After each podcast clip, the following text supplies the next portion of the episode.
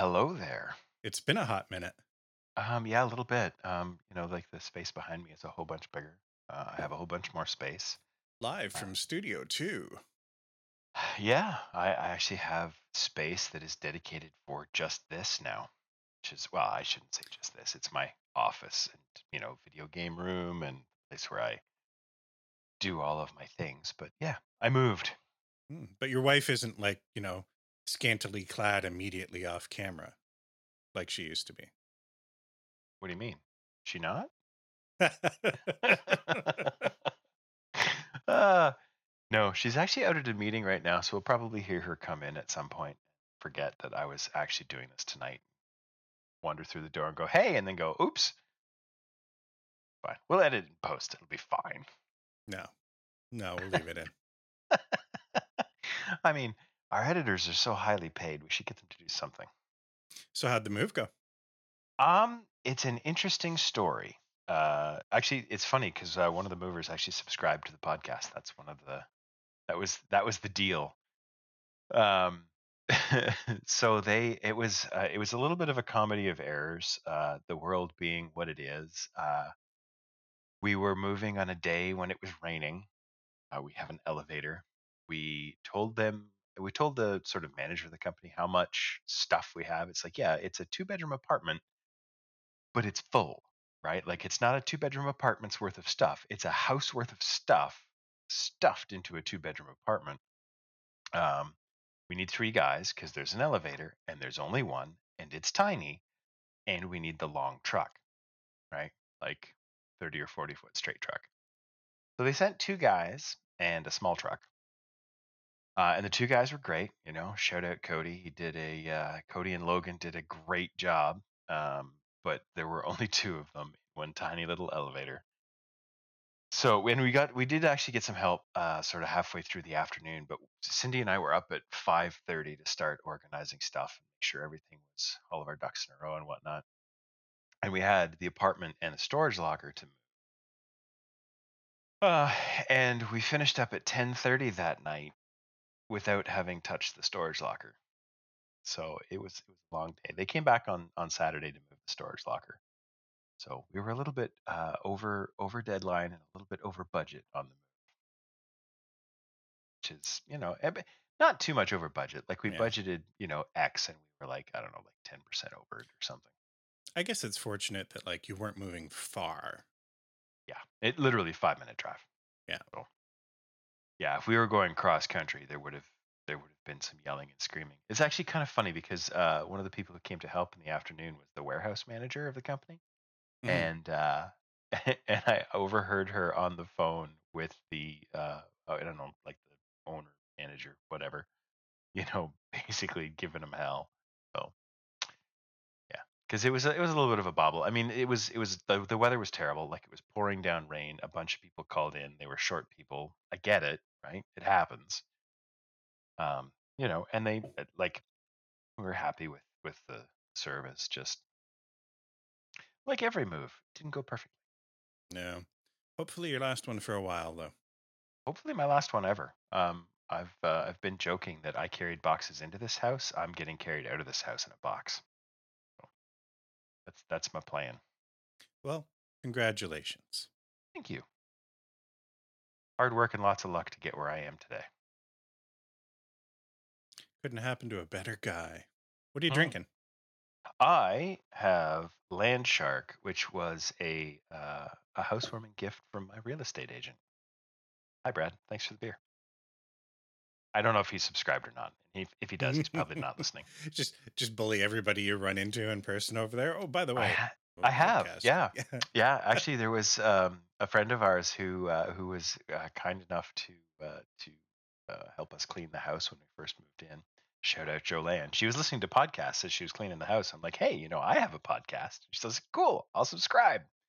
And then she looked at the she looked at the subject matter and went, uh, I I'm not interested in this. yeah, see, I'm I'm the opposite. Like I put zero effort into marketing this thing that I do put a little bit of work into. Um, like my D and D crew don't even know I do a podcast, and I like Oh, I'm totally them telling them once now. a week, and you know some of the guys at work know, but not not many of them. like it's just weird. Yeah, I don't know. It's funny. Like I, we we're up to what eleven subscribers now on YouTube. I haven't even looked at any of the rest of it. oh, we get like 50, 50 uh listens per episode just through other like audio formats, 25 sort of things a week. Like we're actually, you know, I don't want to say we're doing okay because like you were nobody's listening to us, but like relative to expectation Oh, massively with huge. zero effort into to trying to Oh. push this out, I'm like, wow, we got more than one. And Yeah, they're not like- related or married to us. So Yeah, like eh, I mean, one person who isn't literally living in the same house as us is listening. Success. absolutely. Uh, so what do you got on the go tonight? Well, you know, recording this stuff, drinking some. I, I got to go shopping. I've Uh-oh. basically had this in the fridge. Well, it's not old that it's like bad. It's just it's been in there for like three or four weeks, and it's the last two cans. So I've got Moosehead Rattler, different Rattler Mm-hmm. from last time, and just some leftover Summersby. Yeah, I got to go shopping too. But I, I have a feeling, uh, based on conversations with Cindy, that I literally do not have an alcohol budget. so I'm no. People did bring bring a couple of bottles of wine to the housewarming, and uh, and Cindy doesn't drink, so that might be next week or Friday or tomorrow or whenever the regularly scheduled recording is. Uh, So I had an idea for what I thought would be a fun topic today. And I put it in the doc like almost two weeks ago. It was like basically after we finished recording the last session. And then I was listening to a podcast that I listened to on the regular over the weekend. Uh RTFM podcast, Jay's Two Cents. Uh and they basically like by accident tangented into exactly this topic that I wanted to talk about. So so let's do it better. Oh, we won't do it better, but I think it's still still worth doing it. I originally deleted the topic off our show doc, and I'm like, ah, fuck it, we'll put it back. I mean, like, I what's what's the what's the likelihood of crossover in listeners besides you? I mean, we we have like 25 people who listen. What are the odds Yeah. that one of them also listens to the other podcast? Well, Yeah. you never know. I just don't want to, you know, do it and sound like I'm ripping another show off. That's my disclaimer saying I'm aware that this content existed in a recently released episode of a popular podcast, and I listened to it. I mean, if you want to yell at me in the comments, that's fine. Go right ahead, but Wait, do you, do you read the comments? I read one comment. There was a weird thing that happened. Uh, you should play the the tangent uh, thing here. I haven't actually queued that up yet. oh man, I I worked hard on that. I, I Um, believe you. Anyway, uh, what was I going to say now? Uh, comments. Yeah. Tangent. Tangent alert. Tangent alert.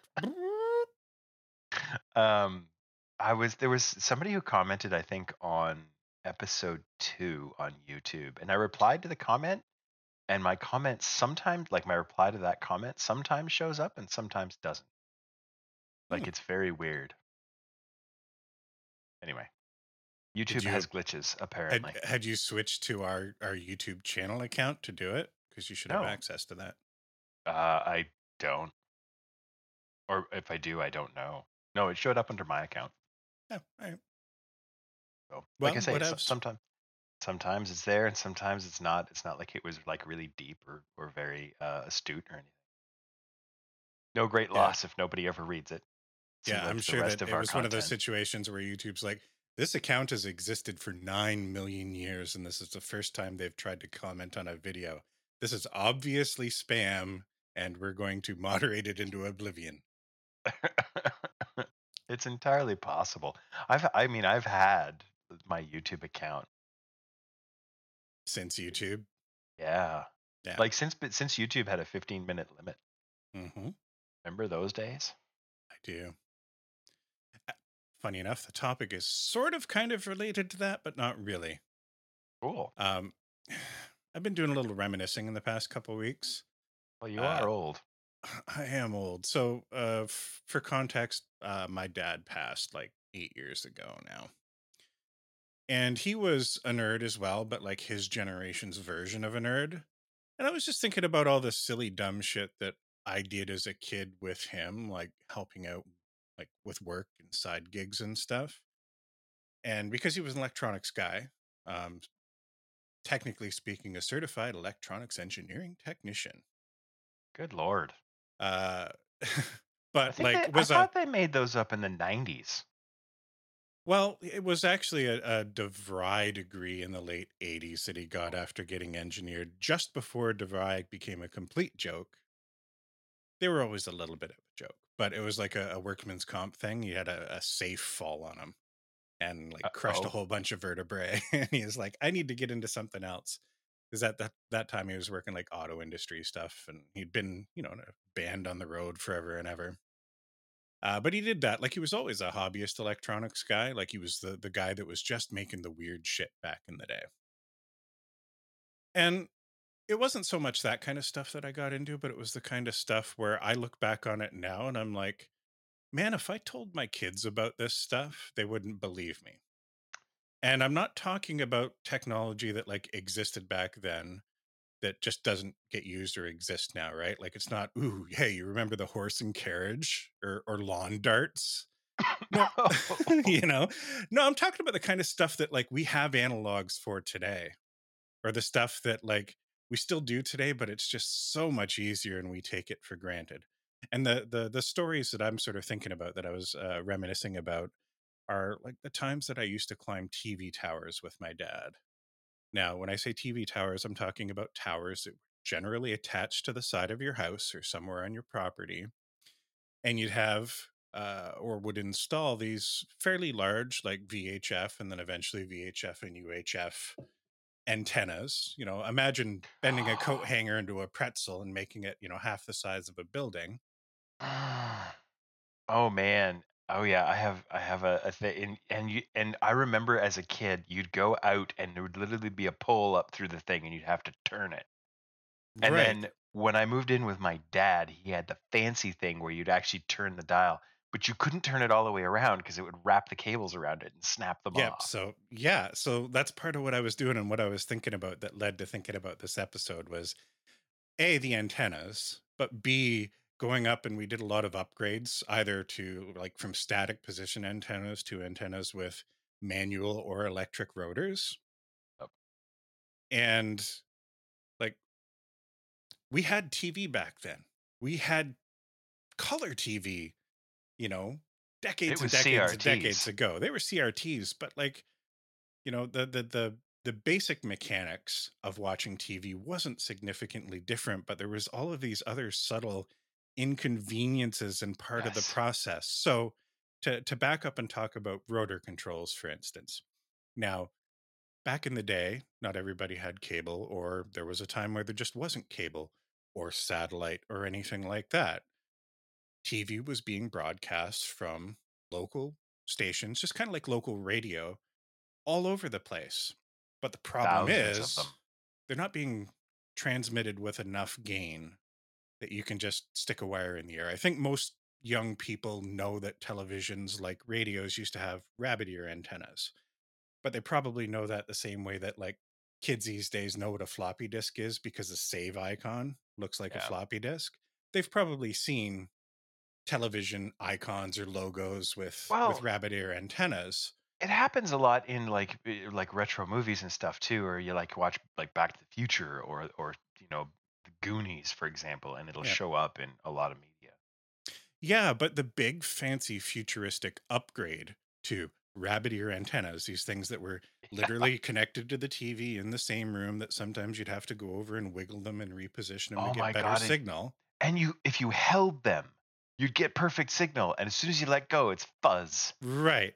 So the solution to that problem was these big outdoor antennas. But the problem is is the towers that were broadcasting all these TV signals were all over the place. Different cities, you know, north, south, east, west of you, whatever. The signal is And- and- directional. the signal is it's omnidirectional from a broadcast perspective, but in order to get enough gain to actually watch it, like your antenna had built-in reflectors, so it focused the signal kind of like a satellite dish would. And that part of it was directional. So you would have to point this big antenna on top of a tower outside your house. and it looked like a conglomeration of rakes. Right. That's exactly what it looked like. and so something as simple as watching TV was easy, but like if you wanted to change channels, it was a process. Okay, well, hold on a second there now because changing the channel is also a thing that people don't think about anymore. Like I That I that I mean, I'm I'm old and old-fashioned, but I literally haven't had broadcast TV now for almost 20 years, mhm. right? And when we shut off TV, um, we didn't like switch to streaming or anything immediately. We we had DVDs. Blockbuster was still a thing. There's a thing that Mhm. goes on the list. So we would go and rent movies, or we would borrow movies, or we would buy DVDs. And if we are going to watch something on TV, it was like you put in a disc or a movie or whatever. But the idea of, you know, you, and not only that, but you have to get up and go over to the TV and turn a dial, right? Yeah, Like or that's just there's weird there's a few things related to that that I want to talk about too. So yeah, let's go back. Old TVs. First of all, you didn't have to turn a dial. Often you had to turn two physical manual dials. Ka-chunk, ka-chunk. One was Yeah. VHF, and it was channels what like two to to thirteen, and Yep. then UHF. I think that band technically covered like fourteen to eighty-seven, but I think most UHF tuners in North American TVs probably topped out at about 50, 55 or something like that. 60, I think. Yeah, something Yeah, like that. somewhere in there. So you couldn't even just turn one dial, you know, channel one, channel two, channel three. Like you'd have this top dial, channel one, and you'd turn it like a fair distance and it would just be ka-chunk Yeah. Channel, you know, two, three to 13. And then you'd have this little UHF dial where the the the increments between the, the Oh. channels were so small, ka-chunk, ka-chunk. And of course, these are mechanical things. So then there'd be a little fine-tuning knob beside it. So it was this dance, especially when you had these big outdoor antennas with rotors, because it'd be like, oh, I'm Oh. turning it to channel 13. Then And you the go and turn the rotor. big effect. Oh, yeah. Then you go turn the rotor control. Now imagine a box with a big dial on it, and the dial has an arrow, which is great. Now we're, you know, that's a knob. Everybody's seen a knob, but you turn the knob You might be watching to where you right want now. it. Yeah. And then inside the knob, there's usually some sort of disc or other indicator which would reflect the position of the the actual antenna rotor. So you'd turn it to here and then you'd see this dial or disc inside go and it'd take like 20 seconds to move this thing Oh, around to the position yes. that you'd turn it to.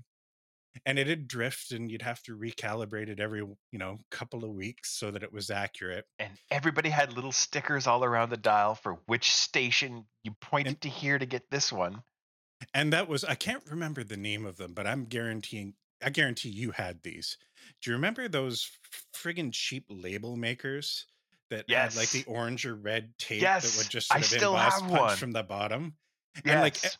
Every time you set one up or you move to a different house, you'd have to redo this. You peel your labels all off and you turn your TV on, you go by each channel, and you're like, okay, I need to point this thing at Rochester.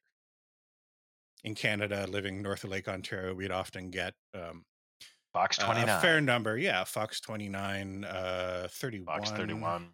Yeah. So, you know, we'd be pointing south over the lake and we'd try and find the right angle and then tick, tick, tick, tick, tick, punch.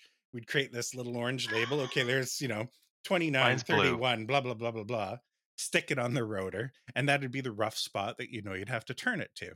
So you'd then you'd turn it, then you'd go over to your TV, you'd start tweaking the fine tuning, try and get the clearest thing you can. Once you run out of options there, you'd go back to the rotor and start adjusting it a little bit left, a little bit right, just to get the clearest signal you possibly Oh. could.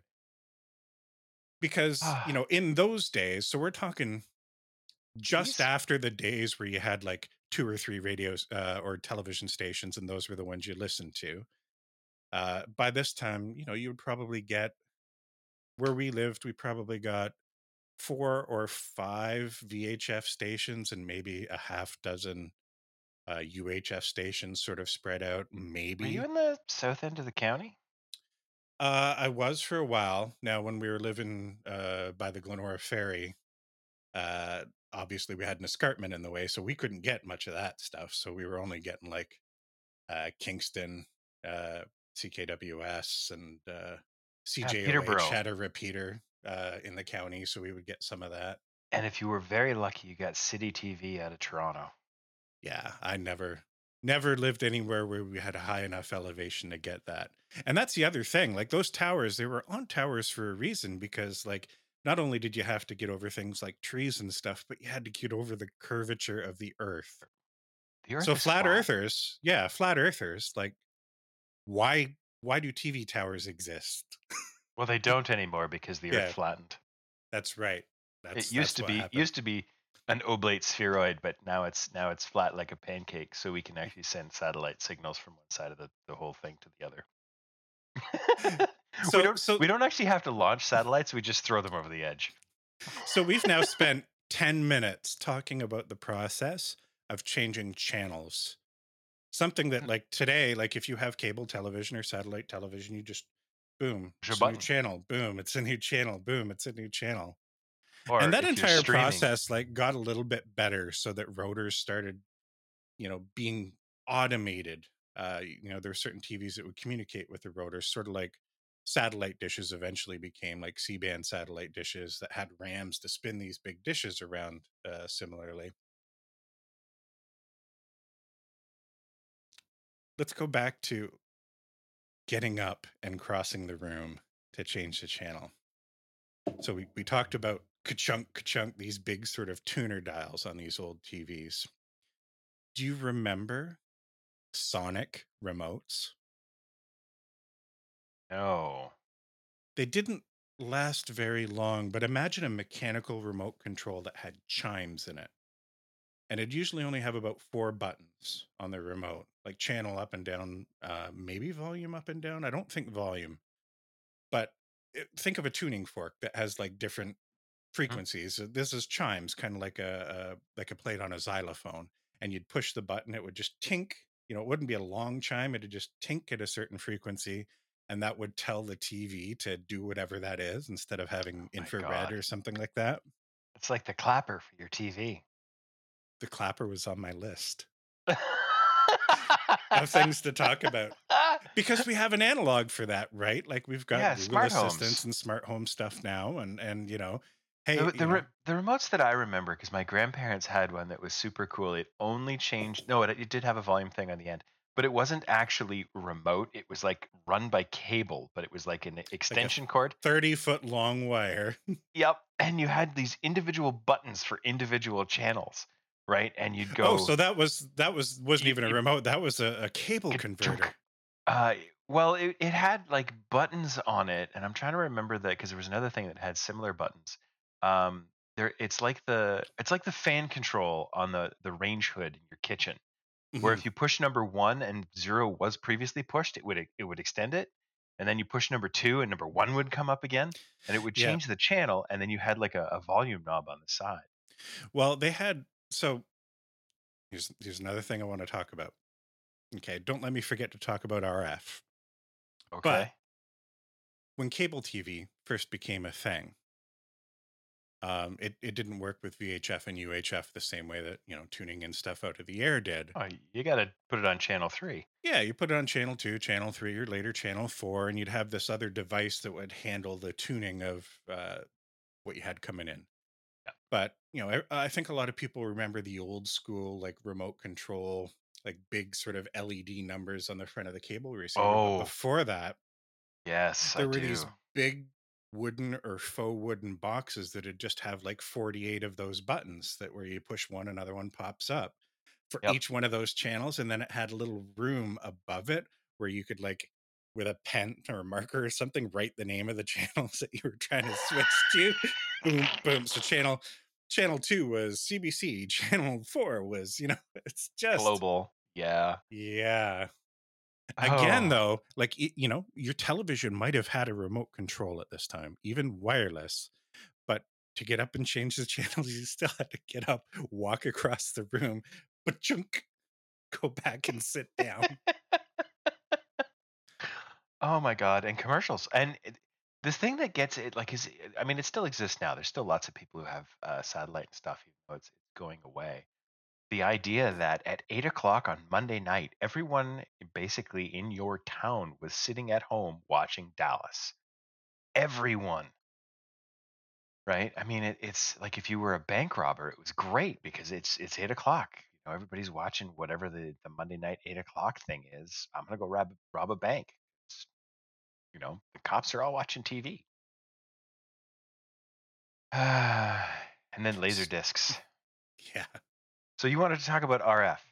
Yeah. So I think almost nobody understood uh, how things worked back then. So a lot Most of people don't probably understand how things work no, now. no, true enough. But a lot of people probably remember owning something.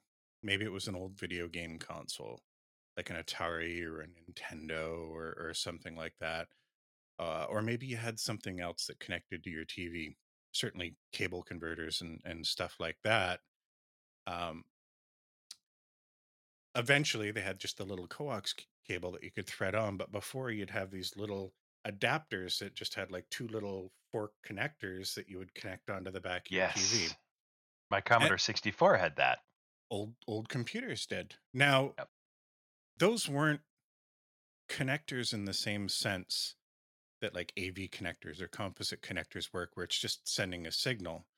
What they had to do is fake being a television station.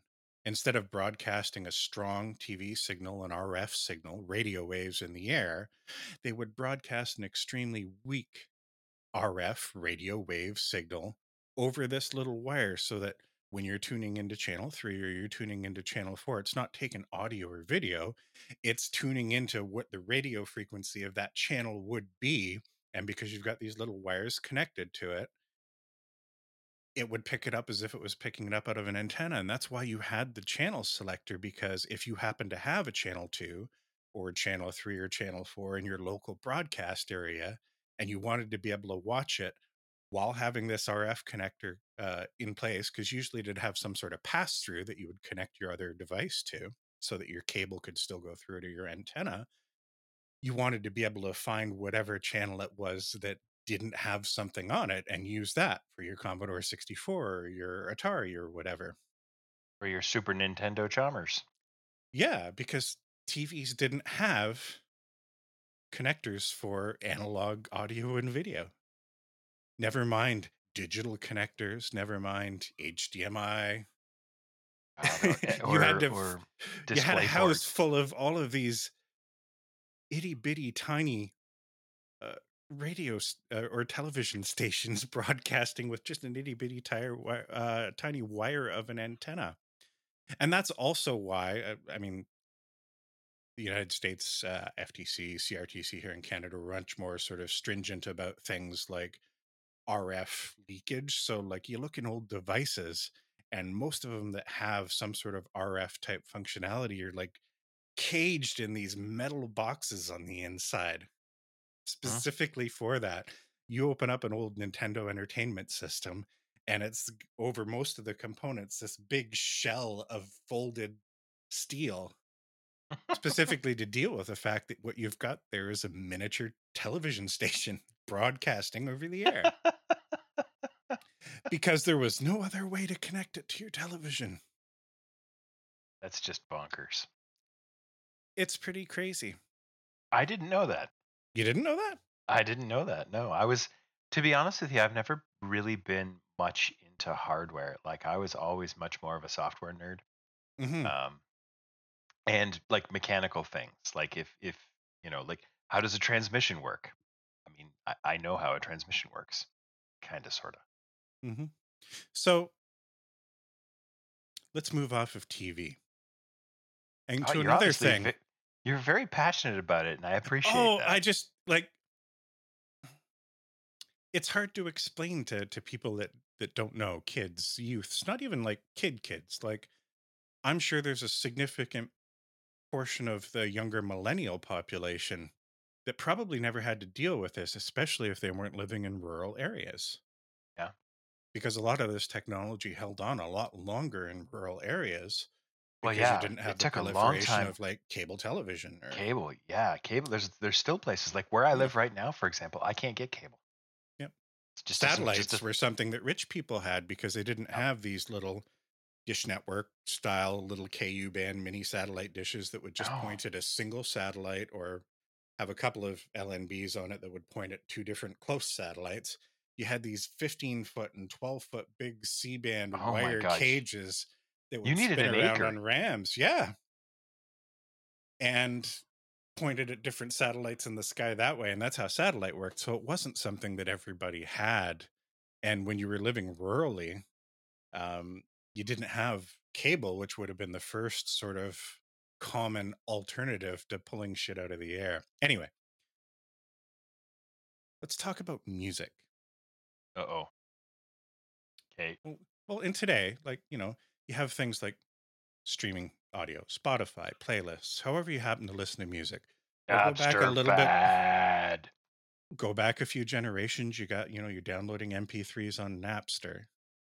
And then you're, you know, you're using Nero to to burn it to CDs that you can play in your portable CD players. But before that, I want to talk about the late 80s and early 90s where often the only cassette player or recorder that people had in the house would have been a mono one that didn't have a way of connecting audio to it. It had a microphone. So you would make mixtapes by listening to the radio and holding the microphone up the speakers. If you Yes. wanted to get a collection of your favorite songs so that you could listen to them on demand. Oh man. Oh, and when You the did that, DJ right? talked, oh, I did. And when the DJ talked over the opening, and you're like, Tarzan Dan, shut the fuck up.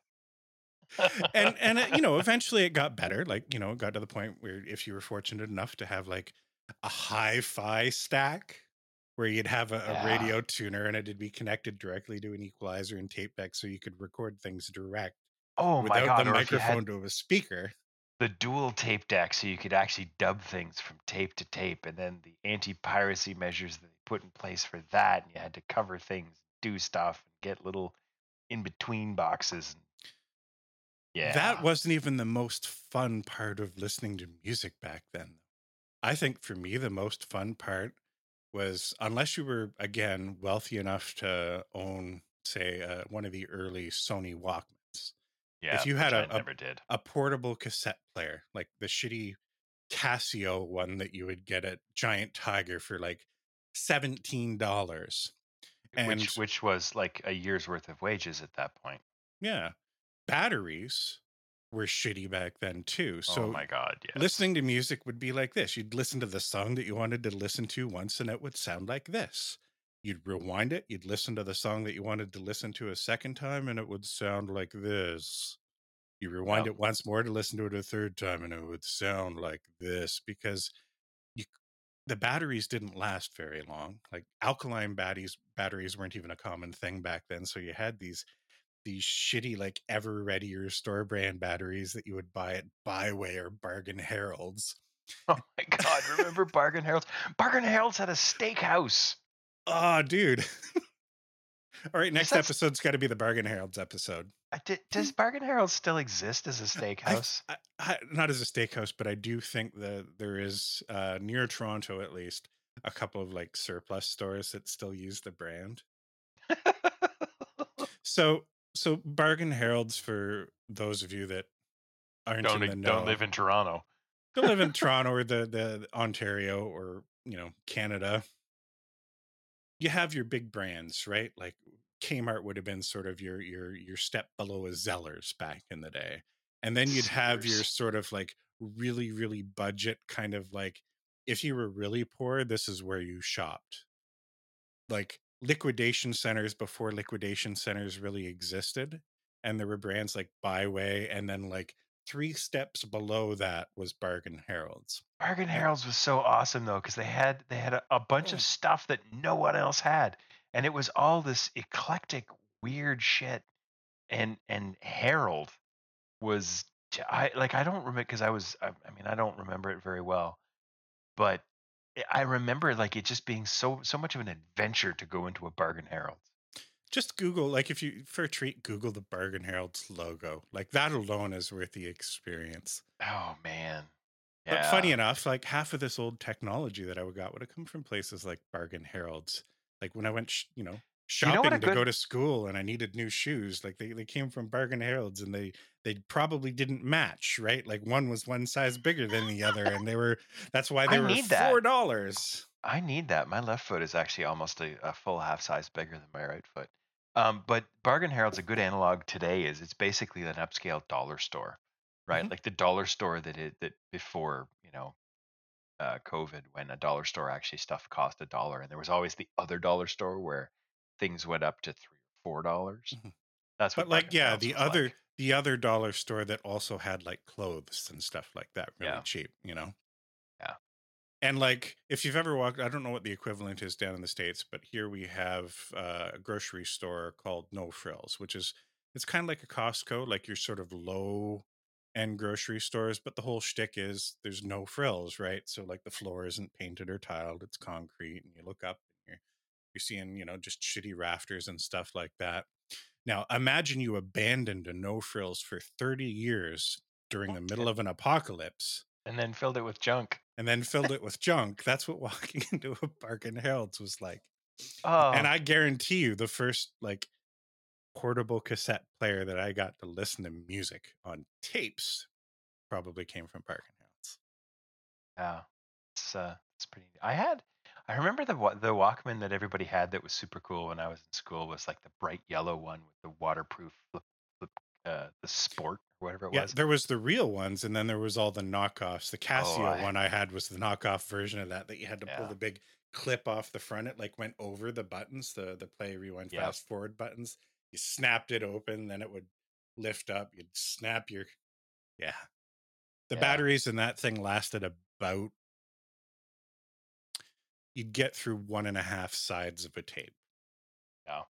And then, if you were very lucky, the tape hadn't stretched. Uh so related to the tape thing, uh, I know you had a different sort of toy situation. It actually might have been slightly after your time.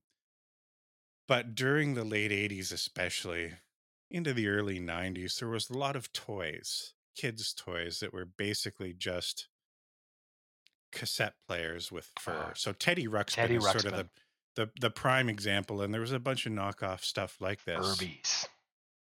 But going back to like the battery issue, you know, I, playing music, it would slow down time over time again. You get to a point with Oh. a Teddy Ruxpin where because I his eyes moved. I am I am summoning the demon of Ruxpin. That's exactly what it was like because like his eyes would move. Some of them, I think, they even lit up in some spots or something like that. The mouth would try and Oh, move, and it had just become this, and it would start like Ah. popping and snapping because the movements weren't very quickly. All while whatever you were listening to started to sound like this, and I want to s- consume your soul, little kid.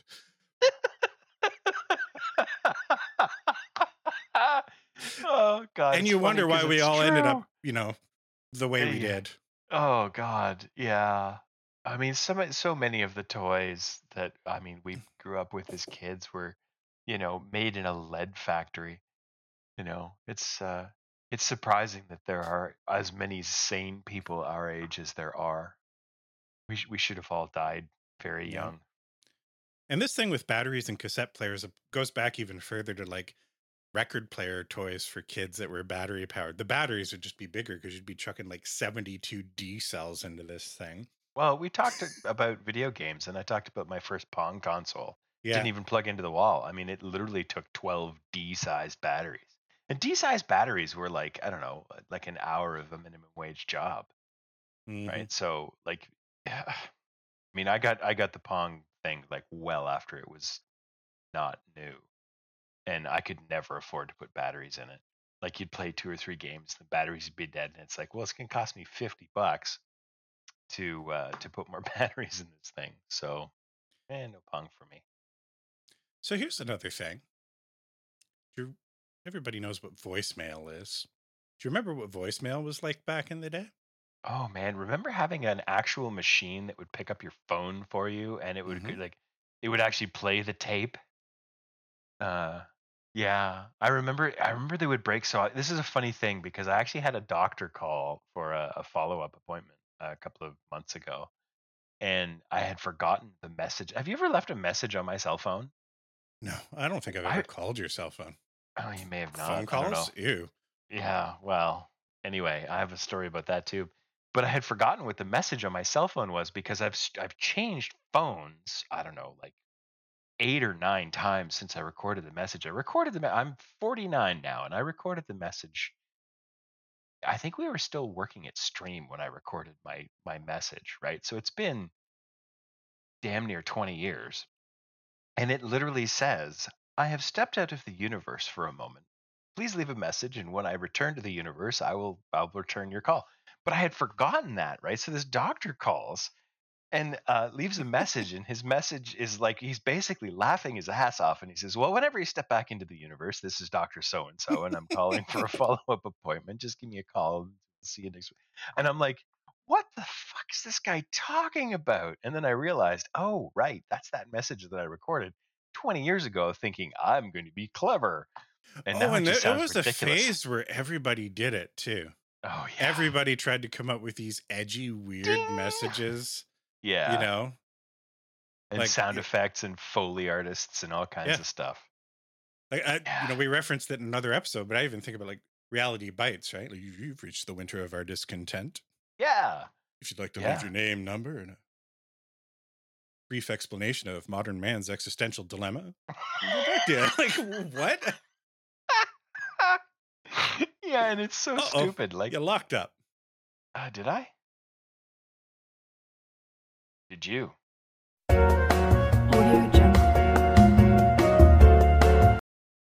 So I had two other things on my list that I just wanted to bring up related to this old technology, and then we'll just move on. Okay. You know, we're we're cursing our modern technology by talking about the old stuff. Yeah. But the first one is modems. Now, I don't necessarily think anybody's surprised by the fact that in order to connect to the internet back in the day, we had to use dial up modems, which basically made a phone call and then made a bunch of noises. Ding. And that's how data was sent. The ones that I want to specifically mention, and this is sort of similar to how you had to fake a radio or a TV station to connect to your television, Huh? is the modems where they had a phone cradle in them. And you had to pick the handset up off the phone cradle of your phone and place it into the cradle of the modem. I Now, remember. there was a reason for it. So, way, way back in the day, um, phone providers. So we're talking Ma Bell, AT and T, stuff like that, primarily in the states. Bell up here, uh, they were a little bit more monopolistic in their practices, and because like they were the only show in town, they would throw their weight around for things like who owns the phone wires in your house and the device itself. And it was technically against their terms of use for you to connect a non Bell or AT&T or whatever device to their phone system. So Oh. You couldn't just have a modem that connect by a phone cable back in the day. I think there was some legislation that may have passed. I, I don't know the specifics of it. It didn't take long for things like my first modem wasn't like that. It was like a 900 baud VIC modem. But I had friends that had one of those old things. He was dialing into like a Commodore BBS. It was pick up the handset, throw it in the cradle, press a button. It would dial its own things, and you would have to, you know, set it either to pulse or tone based on whatever your particular phone system used at the time. Oh my god. And you could hear it would try to put these rubber cups up against your handset so that like sound didn't bleed in too much because that would interfere with the signal, but it did. And if you listen to it, you could hear the modem the entire time going squeal, you know. You could usually hear that. Yeah, you you could hear that during the initial dial-up process on old computers usually. But once it, the handshake happened, that sound would stop being broadcast over your speaker, or the modem speaker, or PC speaker, or whatever, the fax machine. But with those old modems, you just you heard it the entire time. I remember I had a, a, a uh, I hesitate to say friend, an acquaintance, somebody who was a like like the kids of one of my mom's friends, uh, and we we went to visit them at some point and stayed with them for a couple of days. And I remember they had one of those, and it was a, a Commodore 64 um, that he was dialing into places for. And I thought like this is so cool, and it was probably like a 300 baud modem. You know, Mhm. downloading a, a floppy disk, like downloading a megabyte would take overnight. You know, like now we're into like gigabit and faster. Like you have super fast internet now, right? Like you're on, are you Uh, on gigabit. fiber? No, Yeah. no, it's just it's cable, but it's gigabit down. I get like 30, 40 megabit up. My God, that's insane. Your download is almost as fast. Or sorry, your upload is almost as fast as my download. And my download is as as evidenced by this episode is not exactly stable. So Last thing I want to mention, because this technically still exists, and you probably see them and wonder what they're for. I think everybody remembers cameras back in the day that had film, and then like Polaroids before that, because they're coming back now, right? They're, they're what's They old is cool again. retro. But there was an entire phase, mostly through the 90s, where disposable cameras were popular. Because the process of buying film, loading it into your camera, winding it up and wasting some of the film by exposing it as you're winding it across, and then having to roll it back into the roll, then to take it to get developed was a pain in the ass. And manufacturing and stuff had gotten to the point where making a shitty plastic disposable camera where you opened it, you took your 24 pictures, and then you just sent the whole camera back to often just a drugstore to have the Or a film little hut. developed, or a little hut, or whatever, was a thing. Here's here's a twist on that though. Towards the end of that sort of era, all of those disposable cameras were actually digital cameras. Because it was actually cheaper to make a, a disposable digital camera than it was to Mhm. actually do film. Yeah. And what an odd thing to get to, honestly. Like the- that anybody thought, hey, that's a good idea. Like you know, we have planned obsolescence, and almost everything is disposable Oh. nowadays. Yeah. But you don't have single-use televisions or single-use microwaves. Hey, I want to watch, you know, today's episode of uh, The Last of Us that just came out. Okay, well, I'm going to throw this TV out and go buy a new one now. That's an odd concept though. Can you imagine? Single use cars where you hop in and you drive to work and then you just throw it in the garbage when you get there. Right? Yeah, and then you buy another one for the trip home. Like that we didn't land on something like cheap cameras that you just rented instead. Yeah. Like- s- that's Disposable that- plastic shit cameras. I mean, that is kind of where they got to in the end because, like, you'd send in the digital camera and they would just take your pictures off and then sell the camera again. But yeah, just the idea, the fact that, like, because we're definitely in, a, in very much a sort of a consumer based, you know, like, or, or not not consumer based, but like consumable type of society where it, it's intended that we will sell you new and more because they're going to break and we know that. Uh, and that that kind of was the beginning of the sort of tipping point of that was the idea of disposable cameras disposable things yeah But, you know, it wasn't a.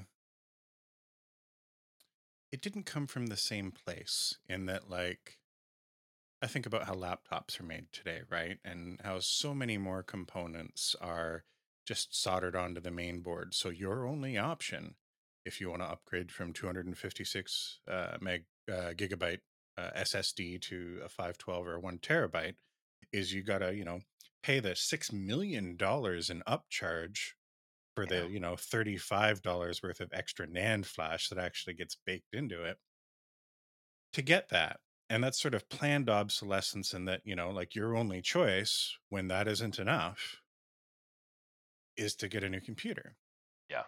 and you know you see the the dollars the monetization rolling in these disposable cameras cost about the same amount as the equivalent roll of film. Yeah. Yeah. Yeah, the nice thing about them is is is eventually they became like waterproof little things so they kind of had their own use case like you could take them camping take them out in the boat you're not worried about dropping an expensive 35 mil camera into the lake or something like that even if they Yep. weren't waterproof if you did it while whatever, I wasted $20 as opposed to $2,000 for an expensive camera. Um, so it came from a different spot, but it still was just a weird spot to get to. Yeah. It's an odd odd moment or an odd an odd pushpin to put in the uh, timeline of human existence. Yeah, like you, you know, you think about disposable diapers for a baby. Like that makes sense, right? It isn't that hey, you don't want to reuse the cloth one. It's hey, I don't want to go through the process of cleaning it. Yeah. There's an unpleasant experience there that I'm hoping to avoid. The disposable cameras, the only experience you avoided was yeah. click, and then you had this little roll of film sealed in plastic that you would take To with you instead. to be fair, um, they were slightly they took slightly better pictures than Polaroids. Um, but up until that point, there weren't there weren't a lot of point and click type cameras, and that that actually is something that I think fits neatly into this category. Is the idea that like when you go to you know take a picture with your cell phone, right at umpty, umpty bajillion megapixels or whatever it is now, um, you don't go all right well what f-stop do i need? You don't you don't worry about exposure you don't worry about Mhm. focus it's just like this is what i want to focus on. You have a couple of different options like you know are you going to do macro are you going to do deep focus is it a portrait type thing right? Like what what automatic thing am i focusing on? Right but using a 35 millimeter camera was complicated Mhm. because you had to worry about like what is the speed of my film right? Like how how fast is it going to expose what f-stop do i use with that and what is the in- interaction between the f-stop and the type of film that i'm using. In addition to that you also had to manually focus it and then try and capture whatever mm-hmm. it was you were doing right? Whereas the disposable cameras didn't take as good pictures but it was literally just click. No, but there was an entire line of like cameras that worked like disposable cameras that you just took the film in and out of though that had all the same feature set were a little bit you know more well made but like Mhm. you just you weren't throwing the lens and everything out every time you wanted to to get new film and and have it developed. Oh but i didn't know that. Did you ever see yeah. the back end of how they process those cameras? I did. Um hey if there's anybody uh young i don't know if high schools still do it probably not but even as recently as five or ten years ago, I know some high schools had like photography art courses where you'd actually have a black room and you'd deal with developing film. If you ever have a chance to do it, even if it's just black and white photography, I do recommend going through that experience. It's not going to, you know, break your brain and all of a sudden turn you into like a, a camera hipster, but it is just so bloody cool because it is so involved and you have to like that people imagined this in their brains way back when because this technology goes back you know a century not decades like that more they were a able to oh yeah but they you know they figure out this process and perfect it you know transferring uh negatives to to positives and and your lighting environment and the chemicals involved in developing and and it, it's just very cool here's here's the thing that I never got because I never got into photography. Like I, I barely even take photos on my phone. Um, you start with a negative, which is 35 millimeters by 35 millimeters, and you end up with a poster. How does it get there? How do how do you take from this to that? Like, what's the mechanism to that? Because I know that there's, you know, like you float them in chemicals and you do stuff to fix things and and blah blah blah. Mhm. But how do you actually transfer from one thing to another?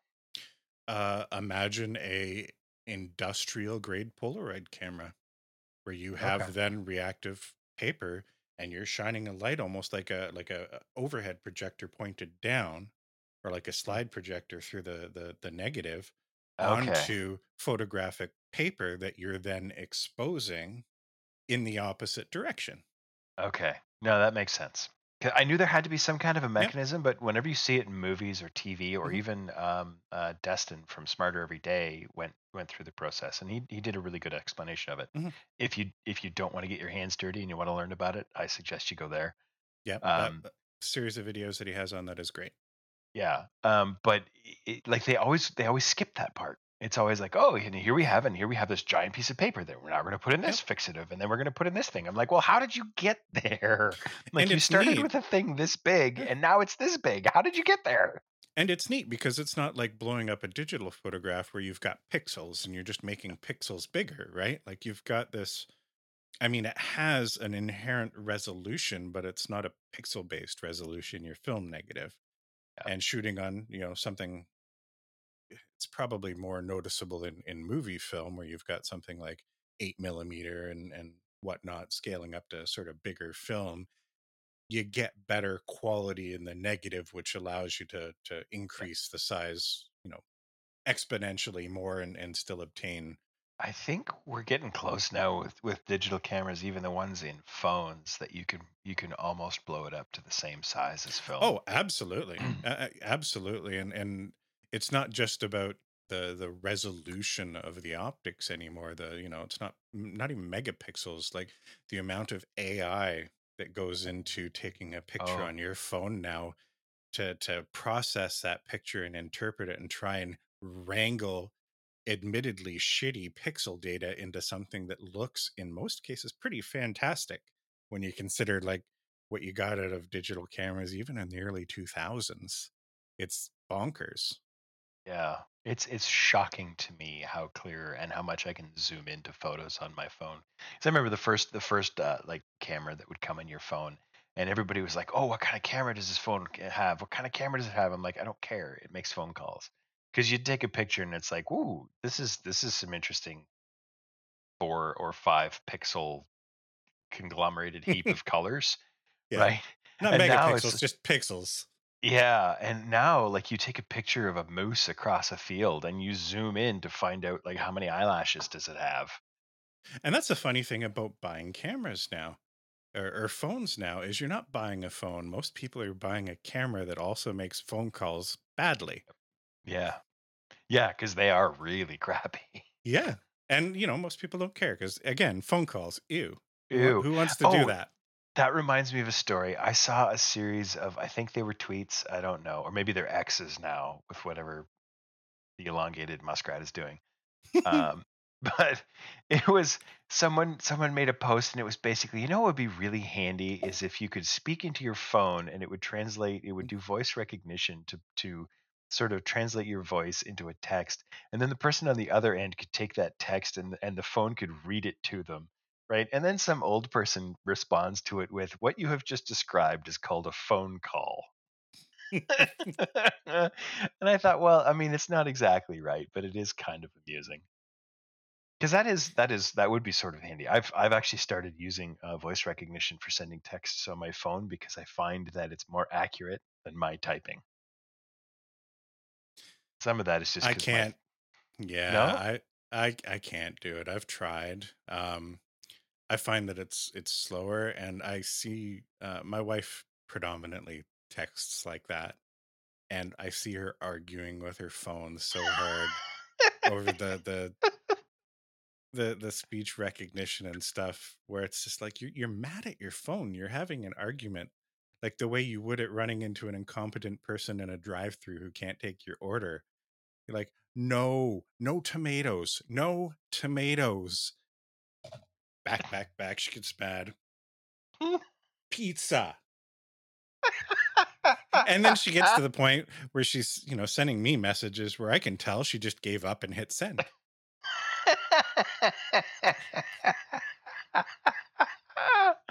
And Oh. it just, it all looks, and, uh, Oh. hey, you know what? Uh, she's not doing it wrong. I love my wife. It just looks so silly when she's doing it that I can't bring myself to do it. Oh, I yeah, I I don't I don't do it in public, right? I I can't stand people who use speakerphone in public. I can't stand people who talk to their devices in public. I hate people who have like Bluetooth in and they're walking down the street having a conversation. You're like, are are you are you a crazy person or are you talking on the phone? I mean, I, I get people have to do it, but I'm old enough now. I have gray in my beard. I'm allowed to be a little cranky. Um, but this reminds me of a thing. You're, you're talking about being angry at your phone. Um, I had a I had a bad round of golf last week, which happens. golf is hard. Uh, you know, and I used to get really, really angry about it. And somebody, I, it's a quote from somebody, and I forget where I heard it. I think I heard it on on Good Good or uh, the golf podcasts eh, or um, YouTube channels or whatever. And the uh, the thing was, you're not good enough to be mad, right? And it's it's so true. Like I'm I'm a reasonably average golfer. Occasionally, I I do something brilliant. Like I have all of the shots, they just don't always work. But it's absolutely true that I am not good enough to be mad at the result of any shot that I hit. Know, and that that has kind of become a mantra for my life. It's like you're not you're not good enough at this to actually be angry that it didn't work. You are not good enough at life to be angry that life didn't work out. All right. Uh let's breeze through the next topic. oh, Um do you think we can? Are we capable of that? we'll see. Uh we talked about the past. I wanted to talk about the future a little bit. Uh we've done some retro video games and I actually just have a very brief sort of uh retro talk that I'll get into. But uh I wanted to talk about the future of video games. Um and where we think it's going. Uh, predictions, personal wishes for the technology. Uh, one of the sort of mental exercises I've been having lately is like, for the most part, video games, aside from the ones that take stylistic choices or, or whatnot, but like a through line has been this chase of More pixels. photorealism, more pixels, look more real, technologies that make things look more real. Yep. And let me be clear we're not there yet, but I think we're now sufficiently into that point of diminishing returns where the amount of technological investment isn't going to produce a result that the average person playing the game is going to notice a difference. Like I notice it even with the RTX stuff nowadays. Ray tracing is a really cool technology. And in its early days, I found some of the ray tracing stuff actually looked worse than the kludgy fake ways of doing it that people had come up with because they'd had a chance to refine that technology for years and years and years. And my understanding of how ray tracing works now is like the, the actual ray tracing portion of it is pretty like low resolution in terms of the number of rays that are being calculated and stuff. So I think there will be an evolution there where like a lot of that stuff happens at a at a higher resolution or definition, but I'm not sure that I, you know, like I can see you're us going Your eyes are going to deteriorate faster than the technology improves. Well, they already have. Hell, my main computer, I'm still using a 1080p monitor. You know, I've got 4K TVs, and people are talking about like 8K stuff, and I'm like, like, are you just throwing processing power out the window at that point? You know, like you could, you could have 8K, or you could have like 4K with better color processing and better, you know, better whatever. Like, I, I, I would choose that option. And when it comes to video games, I guess my question is if we've hit that sort of tipping point, that critical mm. mass where you're getting diminishing returns out of just trying to chase hyperrealism, what do you think is next? Well, I'm not sure what's next, but my my first thought when you brought this topic up was I want the world to stop chasing pixels and start making games again. Right? One of my uh, I played one of the yeah, I I want to say latest Call of Duties, but honestly, it's like seven or eight or ten or twelve years since I played one of the Call of. I think it was Yeah. Call of Duty Modern Warfare, so that tells you how long ago it was. I think Not the was, like- remade Modern Warfare, the no, original. no, no, the, the Like original Call one. of I- Duty like, 4, eh, like I think. 2015, maybe 2014. Oh, it's probably um, older than that. It might even be older than that. I don't know. Like I say, the gray in my beard has leached out my brain cells. Uh, but I, I, I was playing the game, and I'm like, this game isn't a game. This game is a movie where I occasionally press F to pay respects. You know, it's and like don't get me wrong, like it wasn't a bad story. It was it was okay. It's just like I want to play the game and if the game is me pretending to be an alien with a funny nose jumping on colored cubes, fine.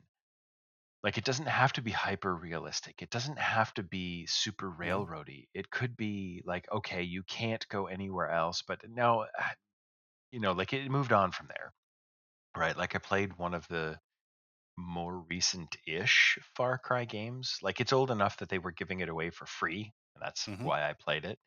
Uh, it's Far Cry four, five, Old three. and cheap. Uh, I think even five has been free recently. Yeah, and it's the it's a you know you get tattoos on your arm and you go shoot the guy. I, I don't know, whatever. It's a Far Cry game. I remember the original Far Cry game, and I remember thinking like this is just another Unreal Tournament. And I was playing this one, and I'm like, oh, this is this is pretty like realistic, visually speaking. hmm Um, but it was it was much more sort of of a game. It was like here are some goals, Mhm. accomplish them however you want, uh, which is a, a lot more gamey, right? Where you have you have sort of set outcomes and you have a winning condition. Yeah, and, and all they're basically all the same now. Like Ubisoft kind of has that formula that applies to Yeah. everything they do. And- Far and it- Cry, Assassin's Creed. Sure. Yeah, I mean it's all the same game, right? yeah. um, but it is a game, right? Whereas for a very, very large number of AAA games, it's not actually a game, Mhm. right? It's a set of it's a set, it's a it's a like an amusement park ride where you ride down a set of rails and occasionally shoot targets Mhm. or push a button to continue. Um, I watched a thing. Was it? It might have been an hbomberguy video. I mean, I'm I'm really working through his back catalog. Um, talking about the uh, Dragon's Lair game. You remember that? Where it was like it was a it was a cabinet with a laser disc in it, and basically Yes. like you know it's a movie. Don Bluth did the animation for it, um, where it's a movie and it's like you you hit left or right or arm or leg. Yeah, quick time events without the prompt. Exactly. Yeah. Um, and like the question in my mind is like, is that a game? It's not really. It's it's kind of like a choose your own adventure where there's really only one path, and every every place that you come to only has two choices: left or Right. right, up or down, jump or Yeah. don't. No, it was, and it was a mechanism for eating quarters. It was a slot machine. Yeah. You know. Yeah. Yeah. And here's a, here's a funny thing is that like I honestly think that a lot of the games that were mechanisms for for getting you to feed quarters into a machine were better games than the games that we have now because you had uh like uh, some kind of more of a ticking clock element where it's like we're going to find a way to make you lose right so you you had more of a, a struggle to overcome and i'm not necessarily saying that's better right i think that the the sol- the solution that i'm looking for is probably somewhere in between those two things Mhm. where because I, I don't want to go back to games where it's like you have three lives and if you run out of lives you start again at the beginning Yeah. But you know, at the same time, like talking about older games, like Super Mario Brothers three is still probably one of the top two or three platformers of all time. Yep. Not because it looked great. And graphics have nothing to do with making yeah, a good game pretty good, darn darn good for the time. But because it, you know, the core gameplay loop, Yep. was so tight. yes So, do you think any of the more gimmicky kind of uh, uh, maybe I shouldn't use the word gimmicky, but like the experiments that we've had in recent years with things like VR or motion controls or something like I don't think any of those have really pushed into the mainstream and I'm not convinced that they ever will. So do you think that there might be anything that sort of changes the way we play games and when I say the way we play games I mean computer or console input device so mouse and keyboard or controller monitor or TV. I think so. Yeah. Um, I watched. Uh, I, I don't even remember where I saw it, but it was a, a video of, uh, and I always forget his name, but he was like the champion snooker player for years and years and years and years. Um, oh, what's his name? It's not important.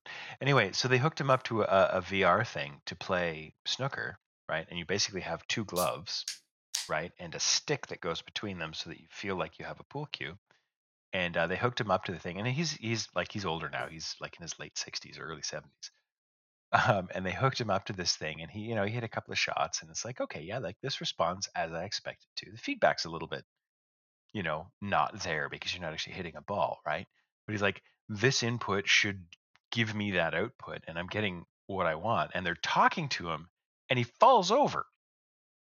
Right. And the reason that he fell over was because he tried to lean on the pool table. Mm-hmm Right. Like they're having a conversation. So he's like, I'm just going to lean on this table.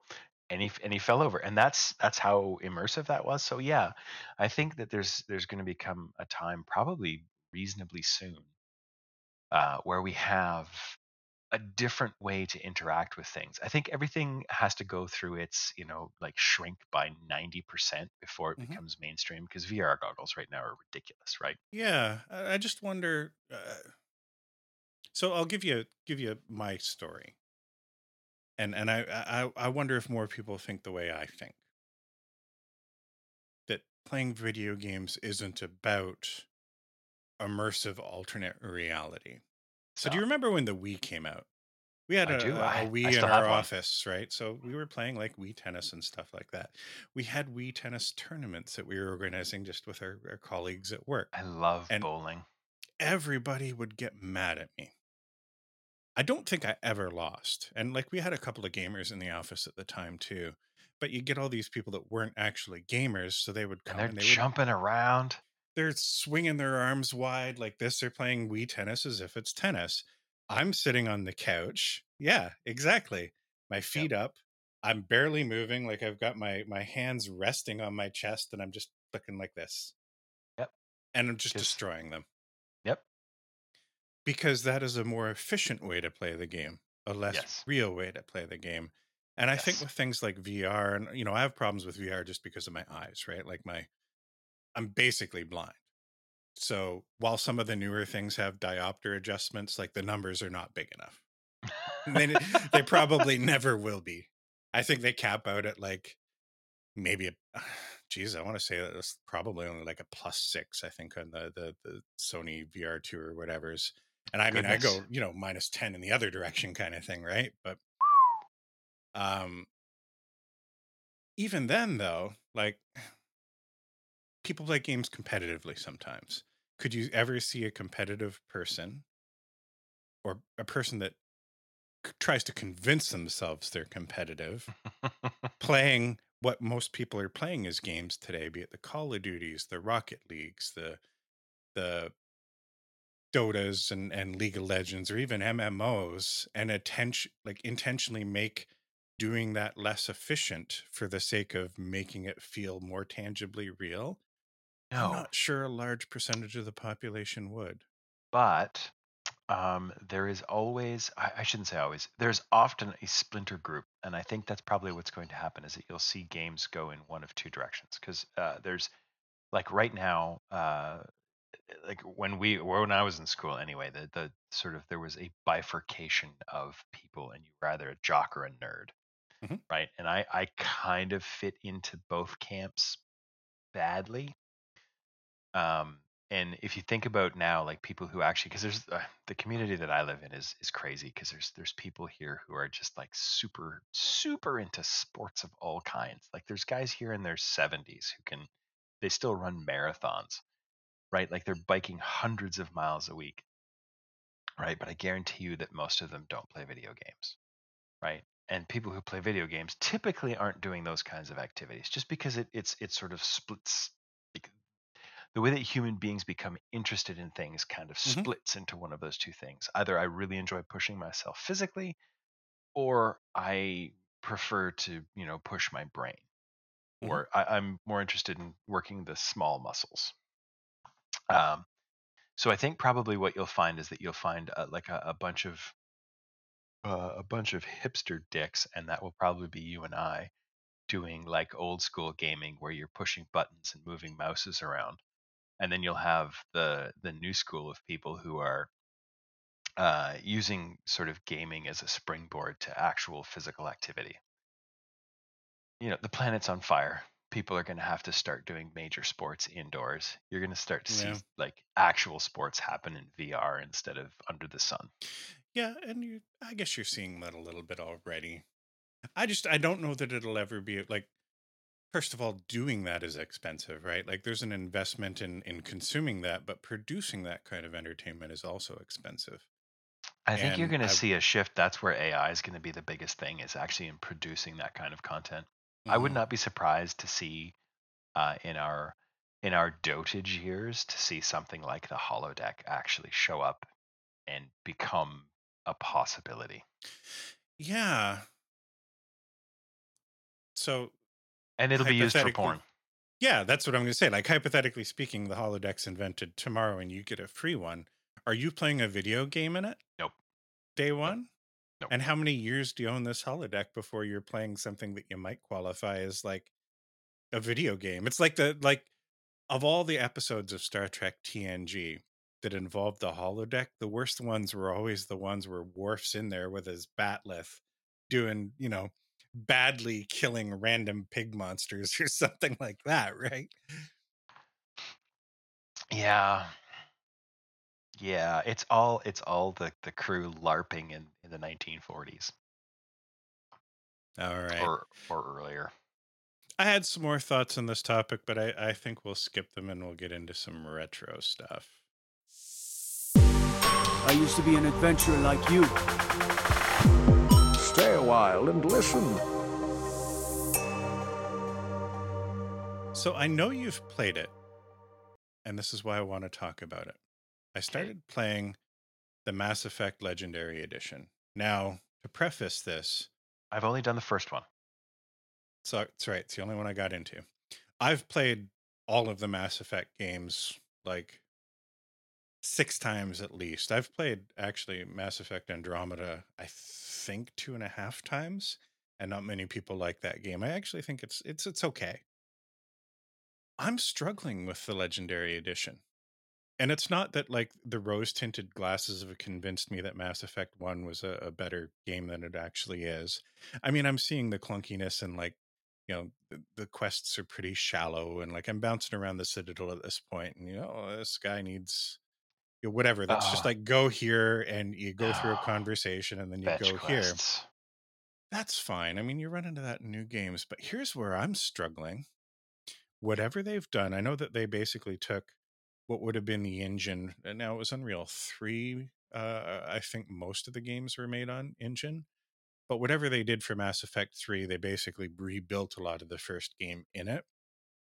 Um, streamlined some of the combat because, like, Mass Effect, the first game, actually, like, the dice rolls and stuff were happening in the background, more like uh, a Neverwinter Nights or Knights of the Old Republic or, or something like that. So, like, it while it sort of masqueraded as like an action shooter where you're shooting and aiming at things, there was still a lot of random stuff and, and RPG like mechanics happening, determining success. And I think they've they've found a happy medium with that. But whatever they've done with the visual engine, I'm playing this game and walking around is making me nauseous in a way that like wearing a VR headset can. Like I don't know if it's the bobby. It's not not it's not moving around. It's not like a weird bobby camera type thing. I don't know what it is. And the only thing that I can liken it to is you have a 4K TV, yeah? Yeah. Do you remember what it was like watching some of the the, the shows that were getting upscaled to 4K? He's watching it in really like crappy HDR, and there's just something about watching old content that made it feel fake, like Yeah. plasticky, and and everything just had The like frame rate's too high. something. Yeah, Yeah. There's no motion blur. Yeah, well, that's kind of the vibe that I'm getting with this playing it, where it's just like I'm walking around and I, I I have vertigo issues. Like I don't like heights to the point where playing a lot of my favorite games of all time, like doing platformy traversy stuff where you're looking down and like in the game, there's you know big pit and you're like, oh, I'm gonna fall, and I do get that little twinge of vertigo playing those games, and I kind of like that. But I'm getting it walking in a straight line across solid ground playing Mass Effect 1, the legendary version. I Uh, installed the original game and uh, i I'm playing it at high resolutions and stuff, and I don't feel that way playing it. I, I would almost guess that it's frame rate. Um, but yeah, I, here's an interesting question, or here's a question I'm interested in. Um, how would you compare Mass Effect with Knights of the Old Republic? Knights of the Old Republic, for context, is the only game. or I shouldn't say the only game. It's the first game that I ever actually finished. Like I hundred percented it. Um, and there have been very few since then. Like I finished Cyberpunk 2077 one time now, and I'm struggling to get through it a second time. And some of that is just because you know, like new house, I don't have a lot of time, and I'm Yeah, yeah. exhausted. Um, if you played Knights of the Old Republic because you were a Star Wars fan first, and that's what you're expecting out of Mass Effect, you'll probably like it. If you enjoyed all the ways that Knights of the Old Republic wasn't Star Wars, you know, like because aside from you know lightsabers and and you know words like Jedi and Sith and and some of the the baggage that goes with it, the Knights of the Old Republic storyline was was not Star Wars, right? No. Like it was it was a take on Star Wars, and it was fantastic. And if you like those games, especially Sith Lords, the second uh, KOTOR game, I didn't. I didn't finish Kotor 2. Oh, well, it's worth a revisit, especially with the restored content mods. Um, but if you liked it for for the non Star Wars reasons, then you'll Yeah. love Mass Effect. Uh, Mass Effect One mechanically, like I say, it was a little bit clunky because it was still kind of Kotor. Oh, yeah. Like it was Kotor taken to the next level.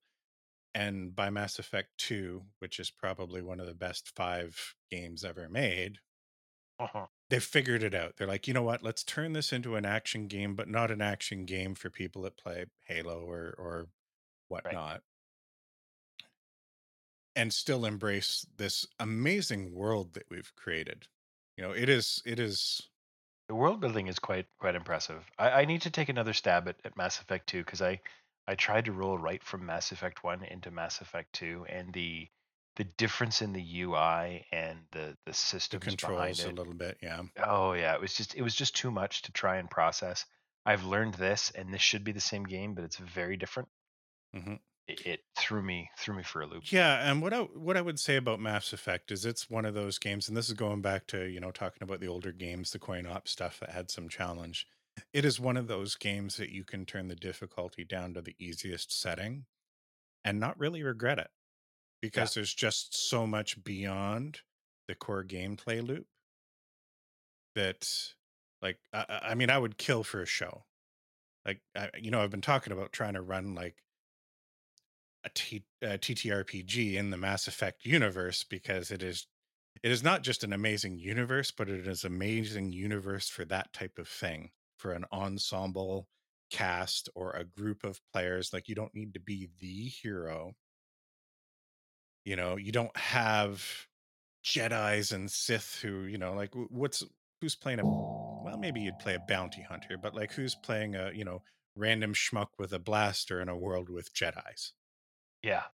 you know mass effect i mean you have cool shit that's all like a threat that's plausible that you can deal with and then the overarching especially in in 2 and 3 as you explore the reapers the overarching threat which is so unimaginably over the top that it's fantastic Right.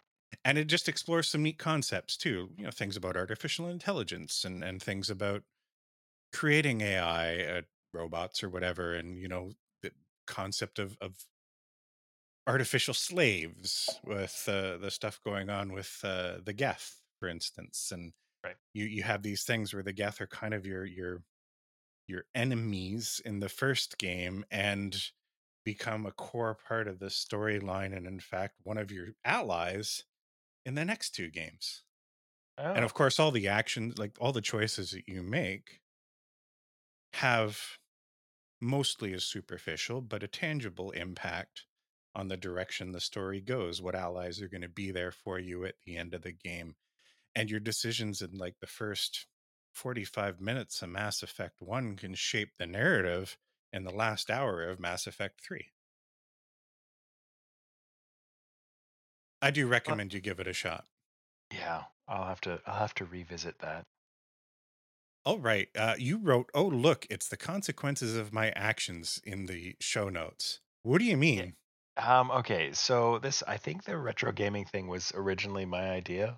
May not have been, but I, I remember being very excited about it at least. And now I'm looking at like you've made notes about Mass Effect and all of these things, and I was gonna play some games, and I just I literally haven't. I'm like I have nothing to say during this segment, but you know, like it was the kind of thing where I'm like we should do this, and now it's I didn't do it.